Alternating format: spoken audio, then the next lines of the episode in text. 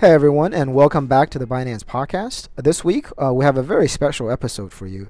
This is a fireside chat that I did with uh, Simon Taylor from 11FS at Money 2020 Europe about a couple of weeks ago in Amsterdam. In this fireside chat, it's predominantly to a non crypto audience, so very much a traditional uh, finance, banking kind of an audience that uh, where we focused specifically on use cases for crypto, the future of fundraising on the blockchain, and who is Binance. So uh, I really hope you enjoyed this uh, conversation where I was able to talk a little bit more about Binance's journey as well as what I see as the future for crypto and for blockchain innovation. I hope you enjoyed the show. Hey, Wei, how's it going? Hey, Simon. Good morning. Good morning, everybody. Good morning, everybody. So um, let's let's just get right started, shall we? Sure. Um, remind everybody who Binance is. You guys are in a lot of countries. You do a lot of things. So let's just set the scene. Who's, who's Binance? Yeah. So, so the origin of Binance is uh, we have a really first of all we have a really cool name. It's Binance. So like it's not Binance, you know, as, the, as, as some people pronounce it. So it's binary finance. That's the origin of our name. And, uh, and we are the world's biggest uh, cryptocurrency exchange. Uh, the company was uh, launched in uh, the summer of 2017. So we're, we're not, we're barely two years old. And, uh, and, and sort of uh, the business we have is um, we offer a, a, global trading platform um, for users to uh, trade uh, a variety of uh, digital currencies. And you're two years old, but you're the biggest, if not one of the top two crypto exchanges in the world, far out outranking the next nearest sort of competitors. How did you grow so big so fast? Yeah, um, the origin of, uh, of Binance is that we did our ICO in July of 2017, and we raised $15 million through the sale of the Binance coin. And the origin of the Binance coin is that you can use it on our exchange and get discounts on your trading fees.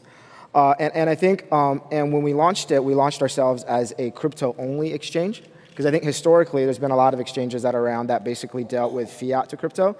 But, um, but I think uh, sort of at that time, we felt like uh, there was a lot of ICOs that were coming out at that point. Um, at the same time, there was actually a general global interest coming in in terms of um, not just in terms of the ownership of cryptocurrency, but actually in the trading of it. Mm-hmm. And I think we're able to capture the market that way in that when you enter into the cryptocurrency world and leave sort of the fiat world, uh, what you realize is actually a much more frictionless um, ecosystem where the assets can move more freely and cheaply uh, than they do um, in the fiat world.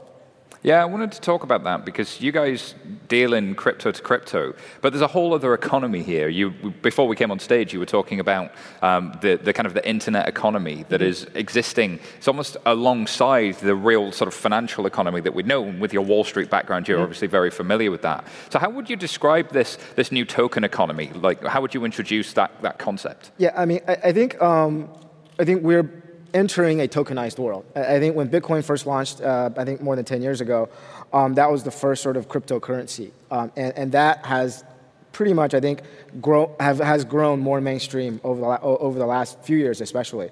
Um, but I think what we've witnessed sort of through the uh, Ethereum uh, blockchain enabled by the ERC20, it has allowed the creation of the smart contract, which is the next evolution of it. And what that has allowed for at least one type of use case is basically raising capital on the blockchain, right? Yeah. You have projects that can sell their own utility tokens that sell tokens that have a use case within that ecosystem, right? And one of, and for example, Binance Coin is one use case of that is that you can use this token to get 50% off when you trade and you pay for it, right? Um, and, and I think, yes, there's a lot of whole discussions about what the, the the what is it, security token, utility token, payment token, whatever. I think moving that conversation aside, um, we have more tokens, and that is something that did not exist in the world prior to sort of the ERC20 chain. And, and, and I think what that has allowed company to do is to basically using a different form of uh, fundraising, mm-hmm. right? Historically, you raised capital through fiat currencies, right? And then you raised it by selling equity or selling debt or selling, you know, whatever types of derivatives in your business. Now there's this whole new way for you to raise capital. Uh, and, and, Binance, I think, is a good, uh, successful case study um, in it. And because when you can do that, you distribute your token out towards your community, right? And your community now is an owner in that business, right? They are a, and by engaging with that community, you can basically allow them to benefit from the growth of your business. And how's that different from crowdfunding? So crowdfunding's been around for some while. Um, there's been, you know, people own stocks and shares in their favorite companies. Mm-hmm. You know, sort of there's some inefficiencies there potentially, or, or what, what's the what's the major difference? Uh, the major difference is the the friction that exist within the fiat world. And I think most of the people here deal in this, in, I think, like I mentioned before, is like 99% of the money in the world are still in fiat, right? Mm-hmm. And as you deal in the fiat world, you basically, you have all this technology, all this brain power going in to basically trying to get rid of that friction. Mm-hmm. Whereas like if you enter into the crypto world, you basically realize that it's fast mm-hmm. and it's almost free right? It's pretty cheap. So, so in terms of the movement of value on the blockchain, that is, I think, that is key, right? So, so, so what that has allowed, I would say, um, the fundraising on the blockchain for people to do is that you can do that on a global basis. But people You're, always say Bitcoin's really slow. Um, what do you say to that? Uh, yes, that's why there are other chains, right? Like even even for like ERC20, which is sort of the more common chain that is being used by uh, by by companies to uh, to to uh, to tokenize. I think mm-hmm. um, you know uh, we, we would like to think you know Binance. We released our own Binance chain last uh, last month, and the speed is purely just for tokenizing mm-hmm. and for transacting and for sending uh, and for sending uh, you know tokens across the Binance chain. And I think for that, because we've taken away a lot of the other sort of features, mm-hmm. um, it's actually much faster and even cheaper. So that not all blockchains are created equal, not all tokens are created equal, but we've seen um, a bit of a bear market in the last couple of years. You know, a year ago, two years ago, Bitcoin was in the mainstream press, it was everywhere. Um, uh-huh. That's kind of gone away a little bit, but your business in that time has, has gone from strength to strength. What, how have you guys kind of bucked the trend there? Yeah, I mean, I think as with any business, it goes through a boom bust cycle. Uh, it goes, you know, it becomes bubbly and then it becomes depressing and then mm. you come out of it, right? So for us, you know, we believe in the long-term growth. We believe that the world is become is there is going to be more tokenization. So we basically just hunch down and continue to grow our business that way. Um, and, and, I think, and from that, um, with actually less, and and that's actually good for our business at least. There's less distractions there's less, uh, all the scammers and the fakers actually leaving because there's no money to be made here, so they move somewhere else. So, well, so. and that's an interesting point because the, the headline narrative in the past sort of six months has really been about hacks and it's been about security. So, what can people like Binance do to really protect users uh, in, in, that, in that scenario? Yeah, um, I, I, think um, one of the um, I think one of the issues with uh, this space is basically uh, the users themselves or the institutions themselves. There are no third-party uh, custody providers that takes control it. So not so from a user perspective, you have control of your own assets, but at the same time, it's the first time in in many generations that humans actually control your own asset in your own back pocket, mm-hmm. or in your or on your phone, or on your or on your laptop, or on your ledger, or on your um, on your hardware. So from that perspective, we have to learn how to protect our own assets. And, and I think that's a learning process. And what are people using this stuff for on your exchange? Like when you look at the, the world of crypto, is it still just all speculative activity? Are people just trading for the sake of trading? Or is there something deeper going on here? Yeah, I mean, I, I think um, the use cases are developing. Right? I think, you know, uh, as with any capital markets, there is speculation, and speculation is a big part of driving more um, more capital into the market and driving more uh, interest and driving more eyeballs. But I think outside of just sort of trading, um, we're witnessing, I think, two really neat trends that Binance itself is supporting. One is on charity. So if you go to Binance.charity, uh, you can actually see uh, we're bringing charitable donation and charitable use, use of that funds through the blockchain, where the donor themselves can see exactly the movement of my money the moment that I put in my BNB or put in my Bitcoin the movement of that money through the blockchain ecosystem into the hands of the last recipient, sort of the last mile on that. And that hasn't really existed before um, because the money that you give has to get converted into the fiat currency of the home country, and there's a lot of wastage along the way. So uh, with blockchain, you actually get rid of all that leakage, where actually dollar for dollar is, ends up in the hands of the and ends it up in the hands of the beneficiary, whether they're children. Because, uh, for example, we have this uh, one BNB, the Binance coin. Uh, you can feed a child in Uganda's lunch for a month, sort of. Th- and we're working with the local schools to develop that. And it's a really interesting use case because um, we're making the, the, the school. We're actually going to the schools in Uganda. uh, helping them to set up uh, hot wallets and cold wallets. Mm-hmm. We're going then to help the suppliers to set up the wallets there so that they can actually receive the BNBs or the Bitcoins. And then we've launched a fiat exchange in Uganda so they can actually switch the BNB out into fiat and spend it. Which is an amazing use case, but do you think at some point we're going to have to move away from you guys having to do that yourselves, is it going to get easy enough for people to be able to pick up these tools? Because when you're new to Bitcoin, when you're new to crypto, it's all quite confusing. It's all pretty hard to use. Like, is that going to change? Yeah, uh, uh, the quick answer is yes. I think as with any technology, you have the early adopters, right? I mean, uh, and, and, and, basically, how do you evolve? For, and there's a lot of friction, mm-hmm. right, in terms of setting up your own setting up your own personal wallet, um, moving your funds from your personal wallet onto an exchange, mm-hmm. withdrawing it back to your wallet. And I think um, there is there is an education process, but at the same time, um, we're also funding that. Like for example, for Binance, we have Binance Labs, which is uh, our sort of you know investment arm, right? Mm-hmm. And we've tried to invest into I would say like cold wallets that are that you can own for less than ten dollars, right? So I think by lowering some of these frictions, I think you can make it easy because because because for, for users, right, you want something that's easy to use, right? That's why Apple is so awesome, right? That's why Google is so awesome, right? But but the thing is, is that with with money, the easier it is, the scale of safety and mm. security slides down on the other end. Right. So there's a balance that you have to meet somewhere in the middle. Well, that's it. Um, there's always been that trade-off between usability and sort of security. Uh-huh. Um, but the other one that people talk about is blockchain is really inefficient because it burns loads of uh, energy and CO and creates a lot of CO2. Uh-huh. So you know, are we really in a, as we look at a world that's increasingly conscious about climate change? You know, can blockchain be a re- realistic technology? Uh, yes, because it gets rid of paper. okay, so C- uh, there's a lot of CO2 from paper. That's a that's a pretty straightforward one. Um, but what about um, sort of regulation? So uh-huh. you know there are a whole bunch of challenges around anti-money laundering, preventing uh, counter-terrorist financing. You know what role can uh, exchanges and wallet providers really play to ensure that uh, you know this new world of finance is as safe, if not safer, than the old world of finance? Yeah, I mean, I, I think um, one of the key things that um, so for for example, for Binance, we've been uh, I, I, personally, since I've joined, been engaging with um, various regulators in different jurisdictions basically um, spend a lot of time educating them on what is blockchain and what is a distributed uh, ledger, and then what are the tools that are available to help them to do their job. Um, uh, and, and, and, how is that different from the traditional banking space, right? And how some of these rules uh, are different, but the effect it actually becomes more effective. For example, um, you know, when money moves from one bank to another, uh, from one country's bank to another country's bank, that money trail is, is essentially lost or is gone, right? That's why you can one country can have the most strict banking law, but if that money moves to a country with less strict banking laws, then there is less uh, enforcement action or less ability to trace down. But that's very different on blockchain. When Bitcoin moves, there is a public address, and that address is public, and you mm. can track that, right? Uh, for example, for Binance, we work, and there are uh, companies that did not exist, I would say two or three years ago, when the general perception on Bitcoin is that you know only drug dealers and money launderers use it, um, is that very few people use very uh, the addresses that all the historical addresses and future addresses when Bitcoin get transferred are all recorded, and because it's recorded, there's a huge database uh, that's available to basically track whether these are who are the end beneficiaries or the end owners of it.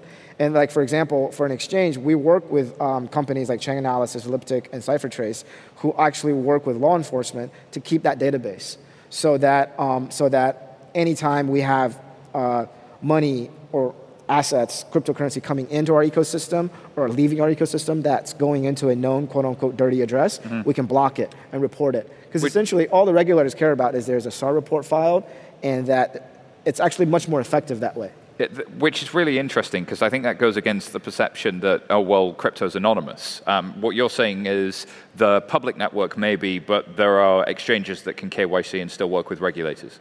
Um, I mean, nothing is anonymous. I, I, think that's, that's sort of the lesson that we take away in this world. It's like you have a phone, you, have a, you log in somewhere, that IP becomes public, right? Yeah. There is a, that IP is linked then, if that IP is linked to that uh, cryptocurrency address, then law enforcement can basically take that data and go dig on sort of the, the, the actual individual behind it. So, so I think, so, so, so I think um, in, in, in, a way, it's anonymous in a way that uh, you don't know your personal identifiable information, but it's not non-anonymous in a way that they can always track you. So what about the flip side of that? What about privacy? If there is a record of all of these transactions, how do we maintain privacy as we go into a world in which there is a public record of, of a whole bunch of transactions?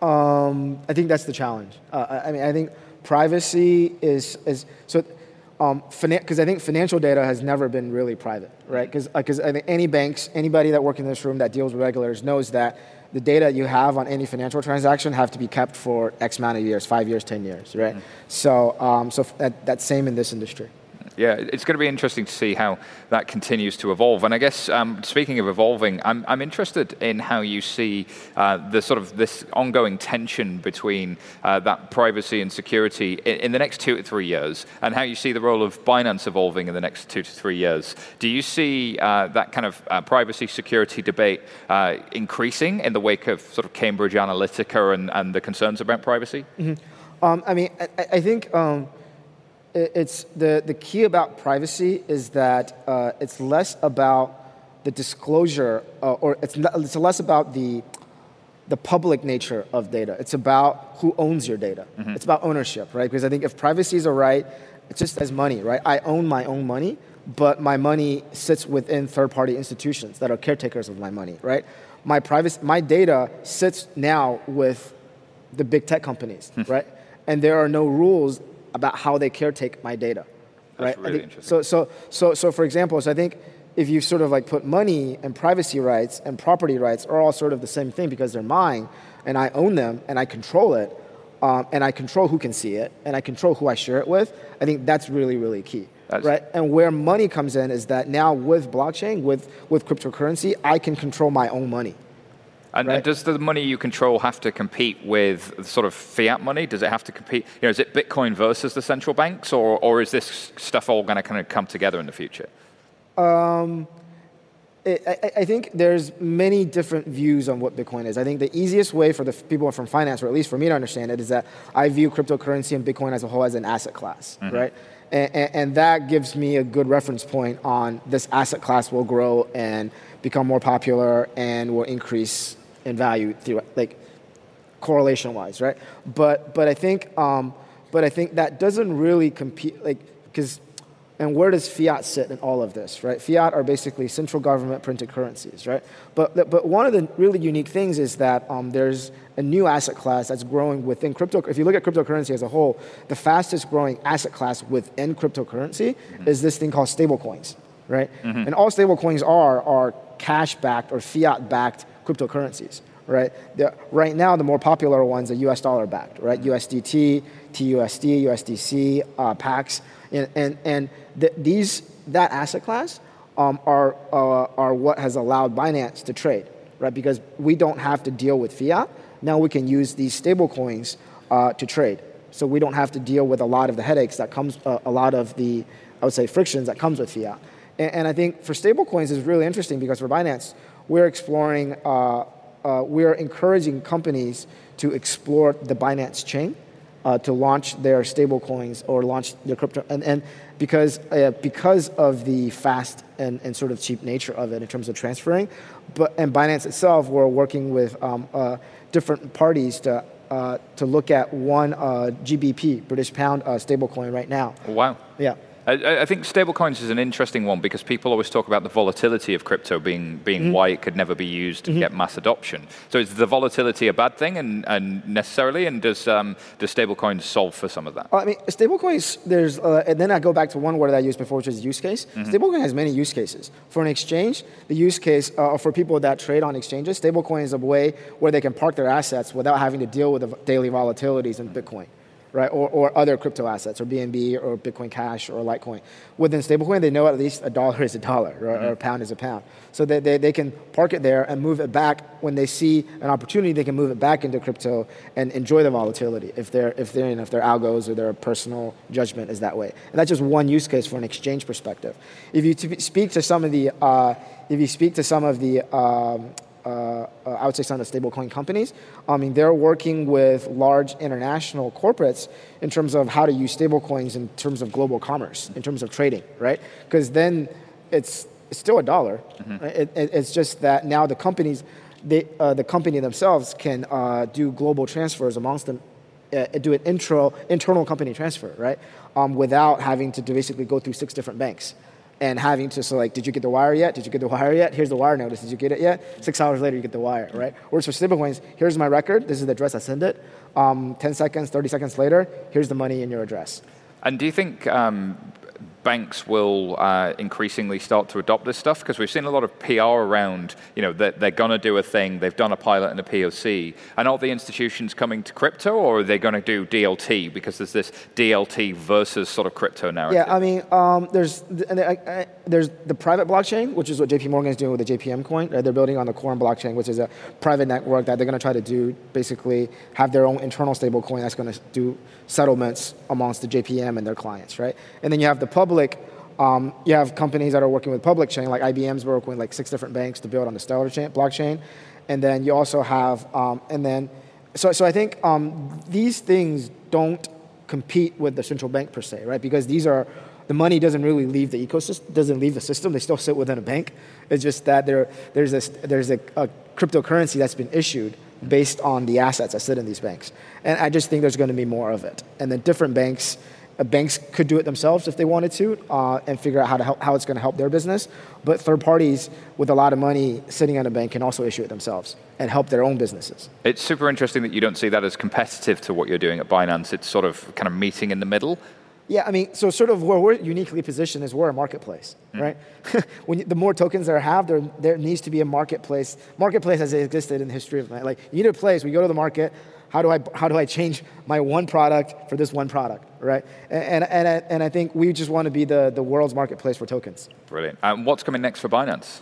Uh, I, I, think one of the key things that we really want to focus on is uh, getting more uh, projects to look at the Binance chain and looking to, ex, uh, you know, uh, for me, I'm here talking to different parties to help them to educate on what the Binance chain is and how you can issue stablecoins on the Binance chain. Mm-hmm. Uh, and then we, we have a fiat exchange in Europe uh, Binance Jersey that that's listed uh, right now. It's basically euros and pounds. You can trade Bitcoin and Ether, but we're going to add uh, BNB and future, you know, a few more currencies to that as well. We thank you so much for joining me on stage today. No, thank you very much, Simon. Thank you.